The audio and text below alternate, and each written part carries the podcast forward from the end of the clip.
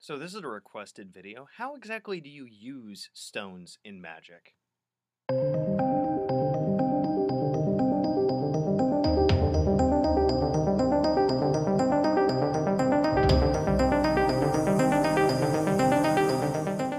There are a lot of different uses for stones in Magic, and you've got to think about them as a tool and a way to hold energy and intention, and they can work uh, in a similar manner to sigils, um, in that they can be programmed and hold the energy for certain intents.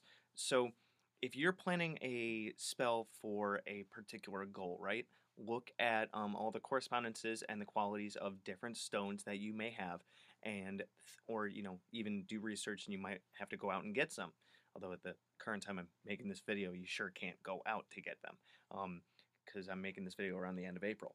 But the idea is whatever your goal is of your spell that you're going to do, look at your stones and see which ones align with that. Um, any qualities that would be beneficial towards that goal. It, like if you're if you're aiming at at something, what qualities what do you need to foster in order to obtain that goal? You know, you need protection. Do you need um, you know, drive, motivation? Do you need healing in a certain way? You know, do you need higher intellect, higher thinking, whatever? You pick the stones that fit your fit the qualities of that you're looking for and have them on your altar.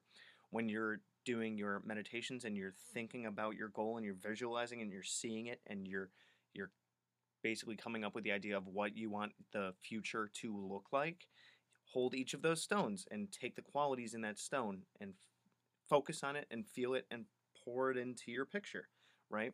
Um, if you are working with a sigil, you can have the um, stones around the sigil and you can visualize and see the energy going into the sigil from the stones. You can focus on one stone at a time and focus on that the energy that is associated associated with that stone and call it up within yourself and then push it into the sigil.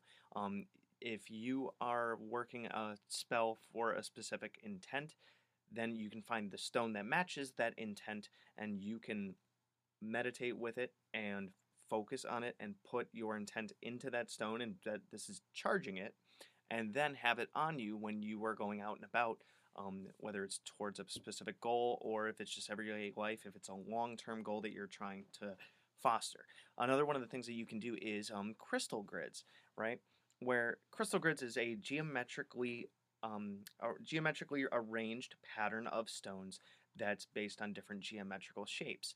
So and it's like you have the 2D shapes that are outlined on paper usually, and you arrange stones at each of the points. So, in the same way that like rune scripts, you have different runes that mean different things, and they're written all to have those combined qualities um, on that one thing that it's written on. It, the crystal grid is just kind of the same thing. You have all the different stones that you that you want to have their energy focused on a specific thing, be it healing or what have you and you have them arranged on a geometric pattern. Now you can like draw the geometric pattern, you can print the geometric pattern, and then even like some people will like glue the stones down on it and they can put it on an altar or something. And the tidbit that I have for you guys is take a look at um, number correspondences when it comes to deciding the shape for your crystal grid, right? So if I go over to my notes here, and I'm surprised I've been going off my notes without them. Um, anyway, so one is independence, although that's not really a shape because you need, you know, at least three lines to make a shape. One is independence, two is balance, three is creativity, four is foundation, five is change, six is love, seven is knowledge, eight is authority, and nine is completion. So with those numbers in mind, you can think of what is the intent of my working? Well, if it is completion or what have you, find the shape that has that many sides or that many vertices. And by vertices, I mean where um so you, sides is just like the the line itself, but vertices is where two lines meet. And at the vertices is where you put the stones. I'll see if I can pull up some pictures, maybe if I can find some good free ones. Um, but you have the stones arranged on that paper, and then that acts as a focal point, much like a sigil or a um, or a statue or a fetish or something would act as a focal point for you to sit and feel the energy or put the energy into. It acts like a magnet attracting the goal that you want. So that's a little bit of ways that you can use crystals and crystal grids and such in your magical practice. Let me know how you guys use uh, crystals in your magical practice. You know, do you have them on your magic tools? Do you work with certain stones for certain things? Do you have a bag of stones on you that you have, you know, with you all the time? How do you use stones? What stones do you use? What's your experience? let me know down in the comments and you know you can request another stone for me to do on this channel just leave it um, in the email or down in the comments or whatnot and check out any of my other stone videos or any of my other videos in general good hunting thanks for watching my video so if you want to check out my playlists I have among others the Simon Necronomicon the Tree of Life General Magic Tulpamancy a playlist on my books the elements, stones, the theories that govern magic, and the gods and goddesses of Mesopotamia.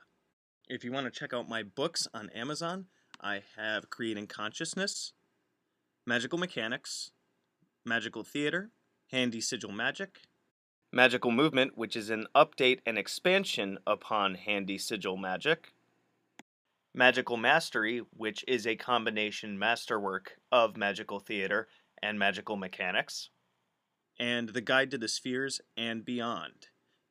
You can also find me on Facebook at MagicologyYT. You can email me at priestofthenecro at gmail.com, and you can even check out my Instagram, which is Magicology. And good hunting.